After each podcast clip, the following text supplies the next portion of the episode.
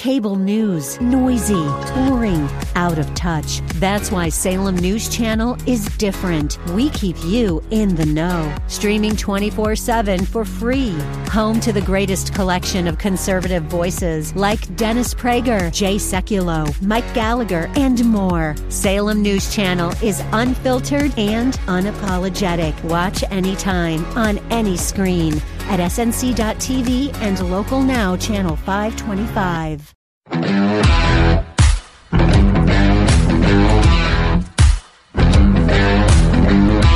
Where have you gone, Popeye the Sailor Man? A nation turns its lonely eyes to you. I had the uh, misfortune of being exposed to something called CoComelon. It's C O C O M E L O N, I think that's how you pronounce it, on Netflix today. It's a show for little kids, an animated musical. Uh, teaches them letters and numbers. I guess the 21st century version of Sesame Street, something like that. But what I saw was an animation that included a five year old boy's two gay dads.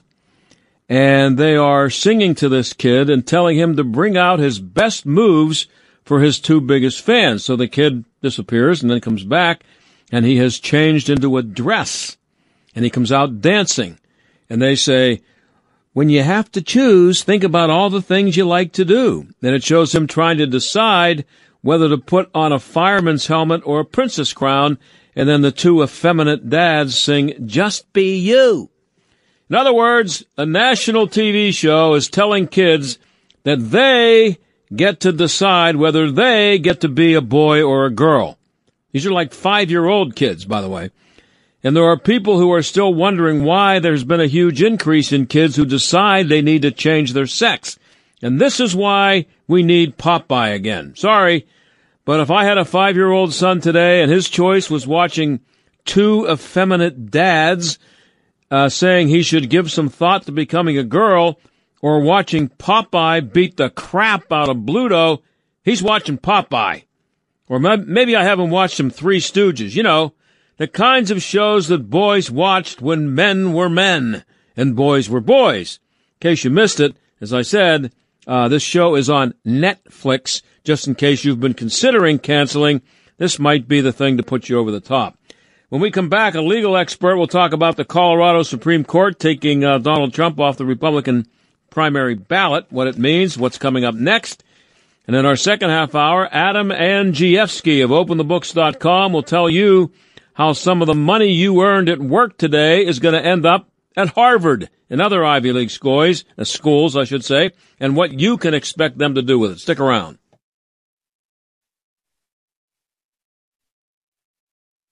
Well, the Colorado Supreme Court says Donald Trump can't run for president. At least he can't run for the primary in that state. Uh, at least it wasn't unanimous, uh, even though they're all Democrats. So, uh, what does it mean? That's the Supreme Court I'm talking about, all Democrats. And how long will it stand before the U.S. Uh, Supreme Court throws it out? Zack Smith is a legal fellow and manager of the Supreme Court and Appellate Advocacy Program at the Heritage Foundation. He knows a little bit about this stuff. Uh, Zack, thanks for coming on. Of course. Great to talk with you this afternoon, John. Okay, so uh, yeah, thank you. Could this be called a uh, possibly a, a, a, jump the shark moment for the anti-Trump movement? I mean, how, how seriously should this be taken? This just seems like uh, you, this is something you could never have imagined. Well, look, you know, over the past year, I feel like I've been saying a lot. We're in unprecedented territory, and I think that phrase certainly rings true today. We are in unprecedented territory. Never before have we had a leading contender for the presidency of the United States being criminally prosecuted, sued in multiple civil suits across several different jurisdictions. And certainly never before have we had a state Supreme Court decide that one of the leading presidential candidates could not appear on the ballot. And so I suspect the U.S. Supreme Court is going to be asked to review this in short order. I think there's a good chance they will review it, uh, but we will have to wait and see what happens. But whether it's a jump the shark moment or, or what have you, it is certainly an unprecedented moment in American history. Should sane people uh, take some consolation in the fact that the vote was four to three in Colorado? I mean. Well, I think it is noteworthy uh, that this was not a unanimous decision. The Colorado Supreme Court is not known to be a conservative Supreme Court by any stretch of the imagination. Most of the dissenting judges, there are three of them, dissented on procedural grounds, basically saying that this was inappropriate uh, to be resolved in the particular election code uh, that was at issue in this case. Uh, but look, we'll have to wait and see what the U.S. Supreme Court decides to do, whether it decides to review it, and if so, on what grounds it would decide to either uphold or invalidate uh, this decision. But as my colleague Hans von Spakovsky has pointed out, there are many, many issues uh, left unresolved by this Colorado Supreme Court decision. Even the issues that it did purport to resolve are very uh, weighty, very heavily contested constitutional issues about the meaning of Section 3 of the 14th Amendment which was passed in the wake of the Civil War to essentially disqualify ex Confederates from holding office until Congress said they were again eligible to do so. Uh, but, you know, this is, again, not the end of this debate. And I suspect will only ramp up uh, even further in the wake of this decision. And as you said, this is not a conservative court out there. This is the same group uh, that keeps trying to force a baker out there in Colorado to design to uh, design right. cakes that he doesn't want to design so, should anybody be really surprised by this decision once it was put in front of them? Well, it's not just cakes that he doesn't want to design. Uh, John, you're talking about Jack Phillips. He yeah, has a deeply yeah. held religious objection. He'll serve anyone, but he won't bake cakes uh, essentially celebrating same-sex weddings, which go mm-hmm. against his religious beliefs. He won't bake cakes uh, celebrating gender transitions, which uh, you know he believes uh, in biological differences between men and women, uh, and believes that there are certain defined immutable characteristics inherent in each. Uh, but yeah, you're right. Colorado, that state has pursued him uh, relentlessly. Now, I will say what's troubling, uh, even more troubling, is that shortly after the Colorado Supreme Court released its decision, just earlier today, the California Lieutenant Governor issued a letter to the California Secretary of State asking California Secretary of State to explore ways to potentially keep Donald Trump off of the ballot in California. Now, what was funny and somewhat ironic is in that letter, uh, the Lieutenant Governor of California actually made a pretty egregious factual mistake. She said you had to be 40 years old uh, and, quote, not an insurrectionist to be president. Anyone who's read the Constitution will tell you that the minimum age to be president is 35 years old. she actually um, said uh, 40. She did. It's in the letter. I retweeted it. You can see it at my Twitter account uh, at TZ Smith. I retweeted the letter with the mistake in it. Uh, but look, you know, this is uh, this is certainly going to be full throated lawfare in the lead up to the 2024 election. We saw it in 2020. We're seeing it again in 2024. And I suspect, unfortunately, we're going to have to endure uh, many of these types of lawsuits uh, in the lead up to, to, this next election. How long do you think it will be uh, before the U.S. Supreme Court takes it up? I don't know. You know, the Colorado Supreme Court released this decision at, uh, you know, certainly an inconvenient time when everyone's getting ready to go away for the holidays, uh, spend time with their families, rightfully so. Uh, the Colorado Supreme Court did stay its decision, essentially put it on hold until January 4th in order to give the U.S. Supreme Court time to review this.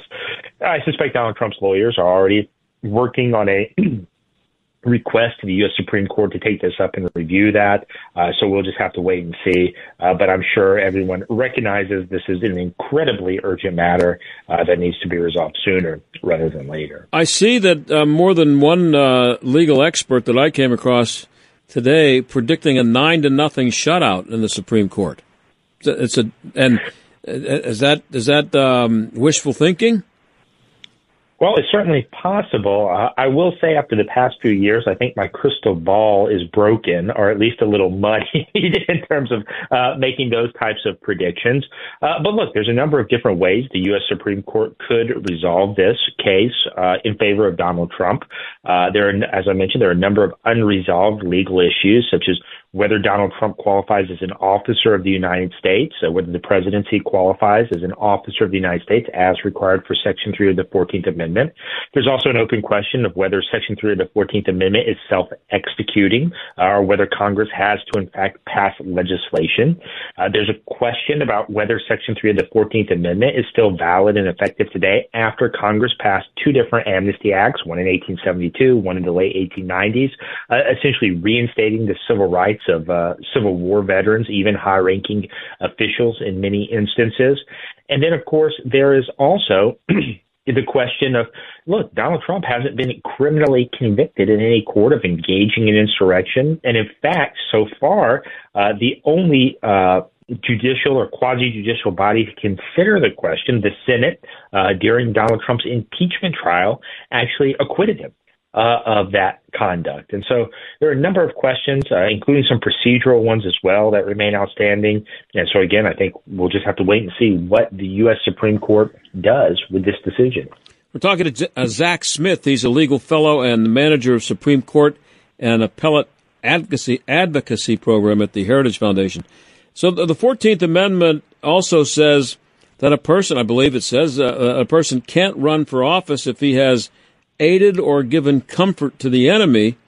How much of a stretch would it be to say that Joe Biden, maybe with the help of his son, did that with China, and somebody could come after him for that and get him off? Well, look, I think the I think the point you're getting at is certainly uh, one one of the reasons that we haven't seen these types of uh, political legal slash political ploys in the past. In that, I think many on the left have recognized that if they move forward too aggressively down this pathway, uh, that what's good for the goose will eventually be good for the gander, and you will see uh, conservative states trying to potentially kick uh, Democratic nominees off the ballot. You know, it's one of the reasons, uh, at least from a pragmatic standpoint, why you often haven't seen former presidents prosecuted in the past. The recognition that the tit for tat, the back and forth, is too great. Uh, and so, certainly, one of the concerns some of the left raised when Donald Trump, uh, when these prosecutions against Donald Trump were initiated, a concern that a Republican or red state prosecutor somewhere uh, could potentially go after Joe Biden or Hunter Biden or some member of his family for one of their many, many alleged misdeeds. And so, you know, that what's good for the goose, good for the gander, tit for tat, back and forth. I think is certainly a concern uh, that has existed in these types of cases uh, for you know time immemorial. Now, I also noticed that I, obviously I'm not an attorney or a uh, or an uh, expert for on, it. um, it also says in the Fourteenth Amendment, "quote But Congress may, by a vote of two thirds of each house." Remove such disability. The disability meaning the ability to run for office right. if found to have been. Uh, this is I, this is what I guess it says.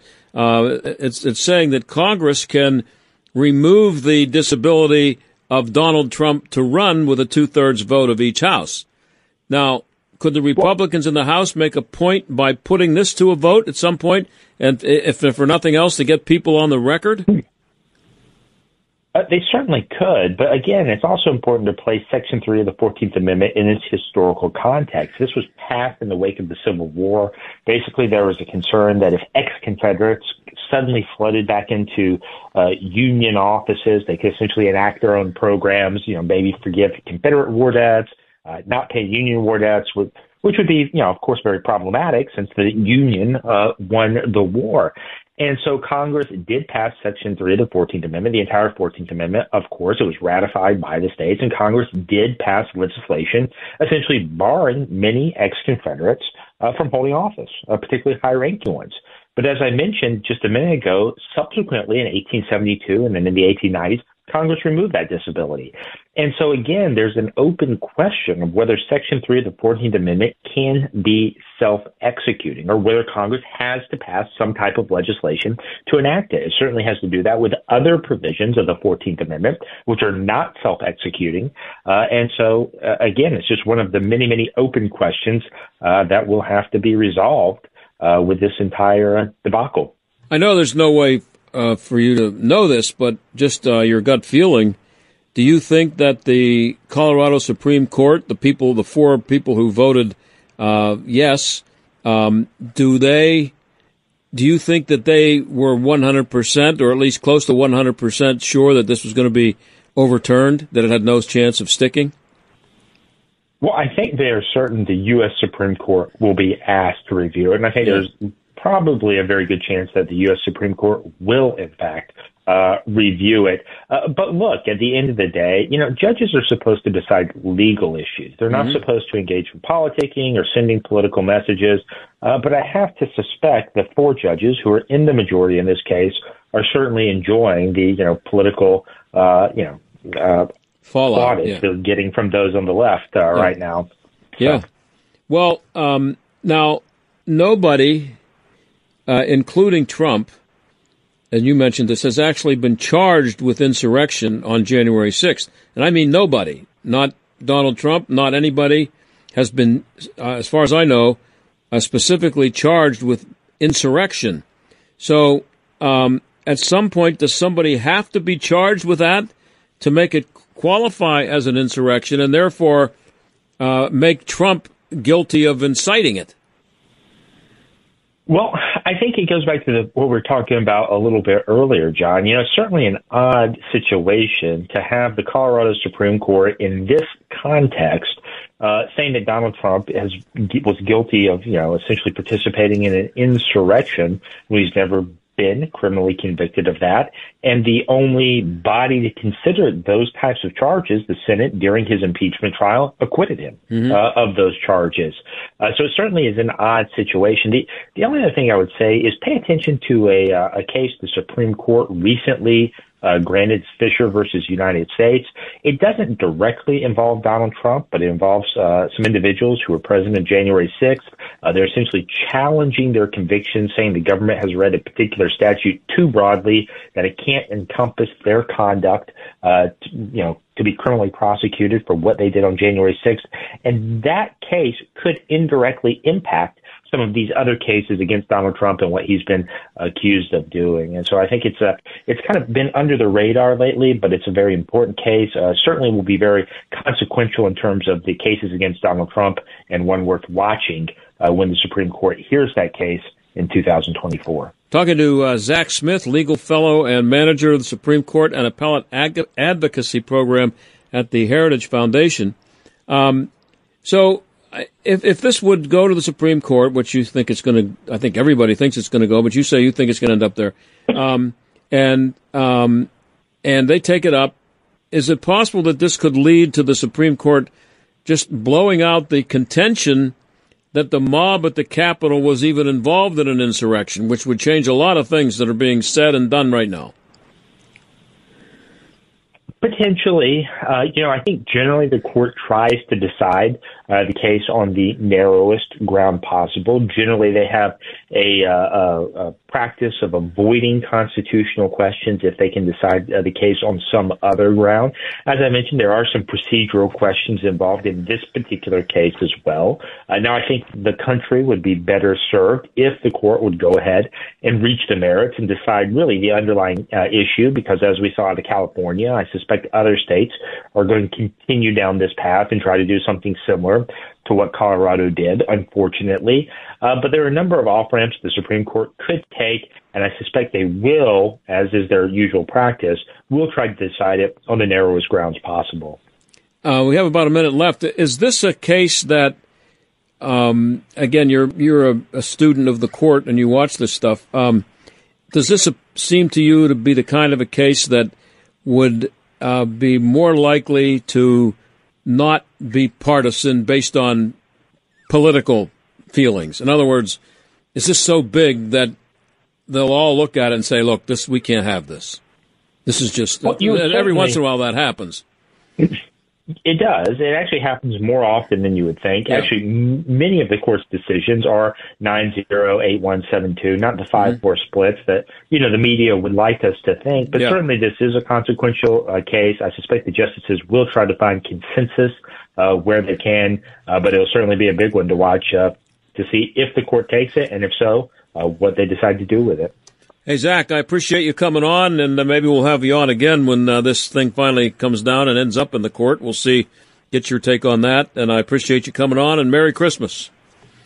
Merry Christmas. Thanks for having me on, and I look forward to continuing the conversation. Okay, thank you very much. That's Zack Smith of the um, Heritage Foundation. I'll be right back.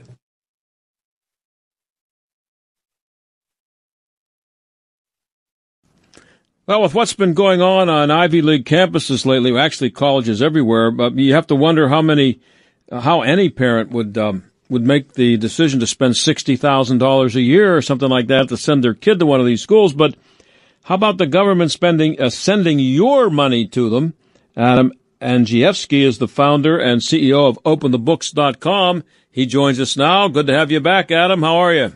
Well, Merry Christmas, John. Thanks Same for having me back. Same to you. So, uh, everybody who worked today will have some of their hard earned money confiscated to send to Harvard and other Ivy League schools. Why and what for? Well, I think regular people across the country are asking why our taxpayer money is going to any university that's that's incubated discrimination, bigotry, and anti-Semitism. Let alone, John, advocacy of terrorism against our closest ally in the Middle East. Make no mistake, public funding and discrimination of any type, this cannot be reconciled. So here's what we found. At openthebooks.com, our auditors found that the eight schools of the Ivy League, plus Stanford and Northwestern, had received taxpayer paid benefits, special tax treatment, and federal contracts and grants over the course of the last five years amounting to $45 billion. And John, during this period, these 10 schools, they had all the money in the world. Their endowments alone increased by $65 billion.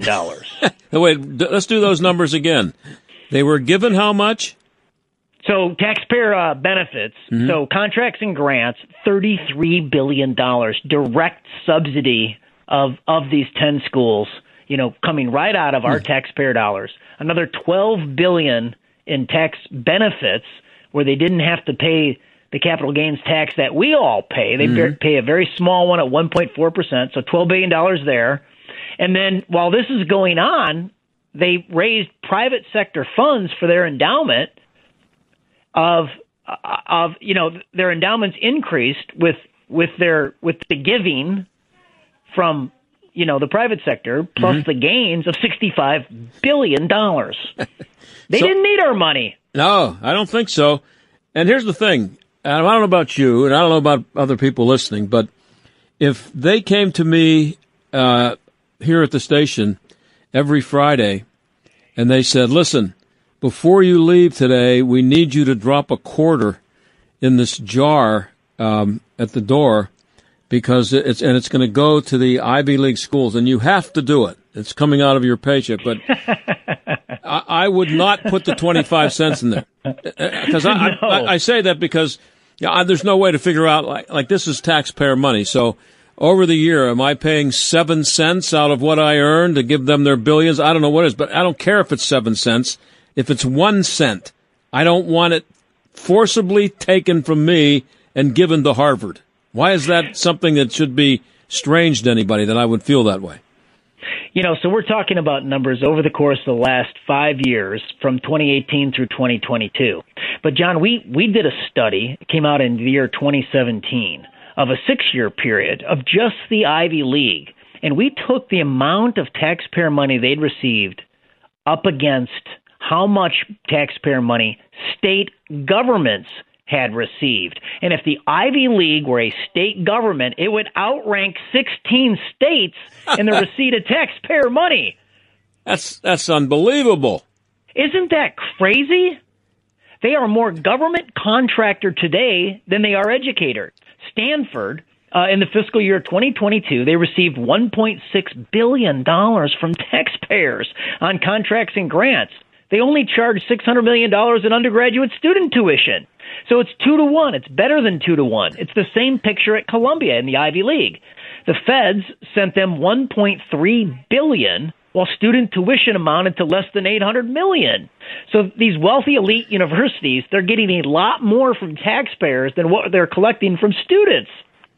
And and it's not like they're lowering tuition costs for the people who are paying to go there. No, as a matter of fact, they're setting the high bar. And then everybody in the country, all 5,000 institutions of higher learning, is able to increase their rates coming in behind them. So, yeah, they're doing a disservice to everybody. They've got all the money in the world. They're significantly funded by taxpayers. And they're setting the high watermark on tuition so everybody else can charge more to go to college. And you wonder how many people, uh, you know, watching what's been going on on college campuses, the the fiasco with the three presidents and everything that's been in the news uh, the last couple of weeks. You wonder how many people who are sitting at home watching that, and have ever, if it occurs to them that this insanity that they're watching, the stuff that's being taught on the, these places, and the things that are being done there, and the things that are being done to people who disagree with them, I wonder how many people actually even think about the fact that they're being forced, because that's what taxes are. They are being forced to pay for this. Yeah, well, who knew the Ivy League was taxing you? Yeah. I mean, people want clawback. And look, you know, Congress, they're getting the message from the American people. So you had you had Kevin Kiley, you had Elise Stefanik, you know, they all both of those got their degrees in undergraduate school from Harvard, mm-hmm. and uh, uh, Representative uh, Kevin Kiley out of California, he got his law degree from Yale. He gave a five minute floor speech the other night, citing our data at openthebooks.com, saying Congress certainly has a role to play. Elise Stefanik has been absolutely terrific with those presidents from those three elite universities in the hot seat in that congressional hearing. You know, her questions arguably led to the firing of the University of Pennsylvania yep. president. Um, you know, these Ivy League graduates in Congress on the Republican side, they get it. Congress has a role to play on oversight. Look, the last time we looked at these federal grants, we found that Cornell got a million bucks, and I've talked about it on your show over the years, John, uh, on a study where it hurts the most to be stung by a bee. And I paid for it, and you paid for it, and everybody listening here paid for it. So I, I do think Congress is going to go line by line through the checkbook of these wealthy and elite schools, and they should. They should do their job because here's what we found. You know, just taking a cursory look through the federal checkbook, which we're holding at openthebooks.com. Everyone can search it. Uh, we found $4 million in 2022, again, went to Cornell, to increase the number of minoritized faculty in the sciences through a partnership with the National Institutes of Health, NIH, who used to employ Fauci. Yeah. Now, look, I can save them a million, four million dollars. Here's how you hire in the sciences you hire on merit and you stop discriminating. Period. End of story. If you're not discriminating, if you're hiring on merit, you've got nothing to worry about. You're going to have the proper number of minoritized faculty on your staff. Yeah, yeah. Um, so, how is Harvard considered a public charity? well, they're organized under the IRS code section 501c3, it's actually what our organization at OpenTheBooks.com is organized under. Uh, and it's it's a public charity. You have one mission, and that's to educate. And I think these these institutions are off mission. Like I said, they're more federal contractor to today than they are educator. Yeah, and I have a question for you. You mentioned that you know your the, the stuff that your work that you've done at OpenTheBooks.com has been uh, cited in congressional hearings, and you you put it up on your website all the time examples of how the government is using the information that you have dredged up. Um, my, it's a simple question.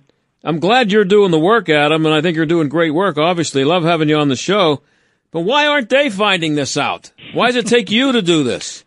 I know. Well, look, we uh, we have subject matter expertise on this stuff, and we're going to continue to dig and claw and dig and claw you know, and bring a white hot spotlight to both parties in Congress. We're going to bring the heat, John, so they see the light. This is their job. They should do their job.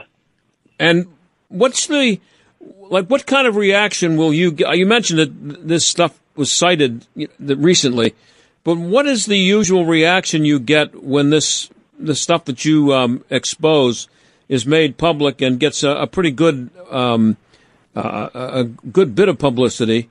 What's what kind of reaction do you see? Is it is it short lived, whatever it is?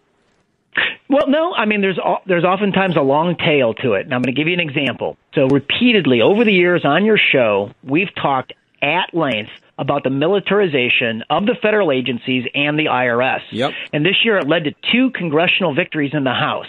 So on the IRS appropriations bill, that's their funding bill, they now have to do a complete audit a public audit of their gun locker. They've got to show us exactly how many bullets they have in stockpile, what weapons they've purchased, including the number of machine guns, long barrel rifles, and shotguns, buckshot, and all the rest of it for their over 2,300 IRS special agents that have arrest and firearm authority and purchase guns ammunition and military style equipment. So that's number one. Number two, we actually in the House this year got the EPA, the U.S. Environmental Protection Agency. They've got 200 special agents on staff with Arrest and Firearm Authority, and they're armed to the teeth and got them defunded and stripped of Arrest and Firearm Authority. Now, the House has voted for this on the EPA appropriations bill. Now it goes to the Senate. The Senate, you know, as everyone knows, they're they're operating on a continuing resolution, so they haven't picked up this bill yet. Mm-hmm. But when it does, they're going to have to deal with the defunding of the EPA special agent. We're talking to uh, Adam Andrzejewski. He's the founder and CEO of OpenTheBooks.com. So, getting back to the Ivy League there, Adam, uh, we have a few minutes left here. Uh, since this is Pennsylvania, how has the University of Pennsylvania made out on this deal with the tax money? Yeah, so the uh, University of Pennsylvania endowment, it's $21 billion. Over the course of the last five years, they've received federal funding of $3.7 billion. And obviously, they've come under a lot of fire by donors and alumni for not condemning the attacks on the Israeli citizens, overlooking the concerns of the university's Jewish community you know, they uh, at one point earlier this year, UPenn incorporated a political litmus test into the hiring decisions. They were asking uh, their faculty job applicants to submit a diversity statement complete with plans to quote unquote advance diversity, equity, and inclusion. And so, um, you know, they've uh, they've they've been in the hot seat, and obviously now there's turnover uh, in the president's position. Um, they haven't fared well in 2023. And um, what can be done about all this, Adam? Well, I see. I, I think we're all witnessing a donor revolt, and that's why that that president there at UPenn is gone. Is because when people saw transparently in a congressional hearing the statements by these people, it just you know no one's going to stand for discrimination, bigotry, anti-Semitism in that position, and so I, you know it proves that there is a repository of values and morality amongst re- regular people in this country that the elites don't possess. The elites in this country would sell us out if given the chance.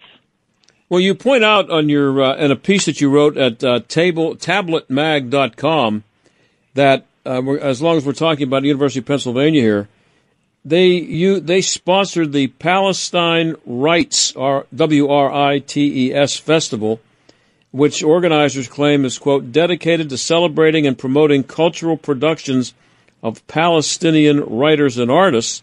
However, the event showcased multiple writers deemed anti-Semitic by the Anti-Defamation League, and that include Roger Waters and a poet named Refaat Alareer after the October 7 massacre, this guy uh, wrote, reported that at least uh, on the reports that one baby's remains were found in an oven. This guy tweeted, with or without baking powder. That's what this guy tweeted, and my tax dollars went to pay for him to run around on campus there, or what was that all about? I mean, this is just disgusting. It shows the moral rot at what is supposed to be one of our elite universities in this country, and it's just rotten from the inside out. I mean, UPenn also has a, it looks like they have a uh, problem with uh, the Chinese Communist Party. They have refused all attempts to clarify the role of the Chinese Communist Party in the activities of the Penn Biden Center. Oh yeah, I forgot about that. What's that all about? Well, I'm not a subject matter expert on it, but yeah, I know. Um, but uh, look, um, at OpenTheBooks.com, you know, we have been at the forefront of exposing the CCP, whether mm-hmm. it's the uh, domestic uh, military contractors that they own within the United States that soaked up nearly $400 million worth of round one paycheck protection program funds – taking that away from mom and pop businesses on Main Street. Literally, PPP funds at the height of the pandemic flowed to the CCP, or the brain drain at America's most prestigious uh, research facilities like Los Alamos, where there now exists a Los Alamos Club in China, where uh, our top science, you know, top Chinese-born scientists that were given federal grants, given positions at these labs, now work for the Chinese Communist Party on some of the most sophisticated technologies that will be used against us. So we've been at the forefront of this. The fact that UPenn can't draw a moral distinction between the CCP um, and and the United States of America. I mean, that's that's also shameful. Yeah, I'm pretty sure they paid Joe Biden a million bucks or something to show up twice, or it was, and and then he runs around saying that he's a professor at Penn, University of Pennsylvania. What a, what a joke. So I only have about 30 seconds left. What are you working on after this? What's coming up next at uh, openthebooks.com? Well, everyone um, should know that Dr. Anthony Fauci is going to be in the hot seat in the first couple of weeks of January. He's going to he is testifying in front of Congress, and we are subject matter experts on the Fauci family finances and the five million dollars that he made during the pandemic on his increase in net worth. So we are we are ready for the Fauci testimony in Congress, and we'll have breaking news. Will you have uh, information that you've provided be used in those hearings? Well, I hope so. Yeah. I mean, everyone's getting ready for those hearings. They're you know they you know everyone's super interested to yeah. see what Dr. Anthony Fauci is going to say on a variety of different issues. Um, you know, you know, this is a, guy that uh, received one million dollars just as soon as Trump left office from a foreign nonprofit, expressly for speaking "quote unquote" truth to power during the Trump years, and for "quote unquote" defending science. You know, I think he has to justify how he gets a million dollars as a as a federal bureaucrat. That was two years worth of pay. Well, I'm I'm sure you'll you'll put the heat on, and I appreciate it. We'll have you on again to talk about it. Thanks, Adam. Thank you, John. Okay, that's Adam Andrzejewski. You can find this stuff, by the way. You should check it out at openthebooks.com. I'll be right back.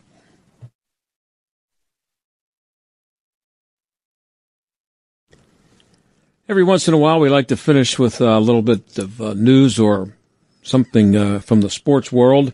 I think I mentioned yesterday Rashard Mendenhall, former Steelers back. Uh, he said that he's tired of white men who don't know anything about football criticizing him, and he suggested having a Pro Bowl with white players against black players, which I don't know seems kind of racist. But, but by the way, I'd actually like to watch that. That might be entertaining. But um, but apparently, uh, well, not apparently, obviously, this comment from Rashard. It's amazing what a little thing on Twitter, formerly Twitter, now X, can do for you or against you he put this tweet up yesterday, and I saw them talking about it today on uh, the uh, on Fox News on Outnumbered, I believe is where they were talking about it, and he's his tweet is getting lots of attention, and he's an idiot for, for just what he said was stupid and moronic. Um, because he said that he's better than your goat, meaning he's better than the, the greatest white running back. And I, pin, I think I pointed out yesterday that uh, Christian McCaffrey is um, is uh, leading the league in rushing, and he's a first ballot Hall of Famer, and he's a lot better than um, Mendenhall ever dreamed of being. But what's what's really strange about all this is that um, it, it exists in the first place. That there's I don't know what the numbers are in the NFL. Uh, the I think it's might be seventy percent of the players are black, and they're obviously nobody is discriminating against anybody there. There, these guys have their jobs based on, you know, merit. And if anything, Rashard Mendenhall should be glad that he was part of a profession where people are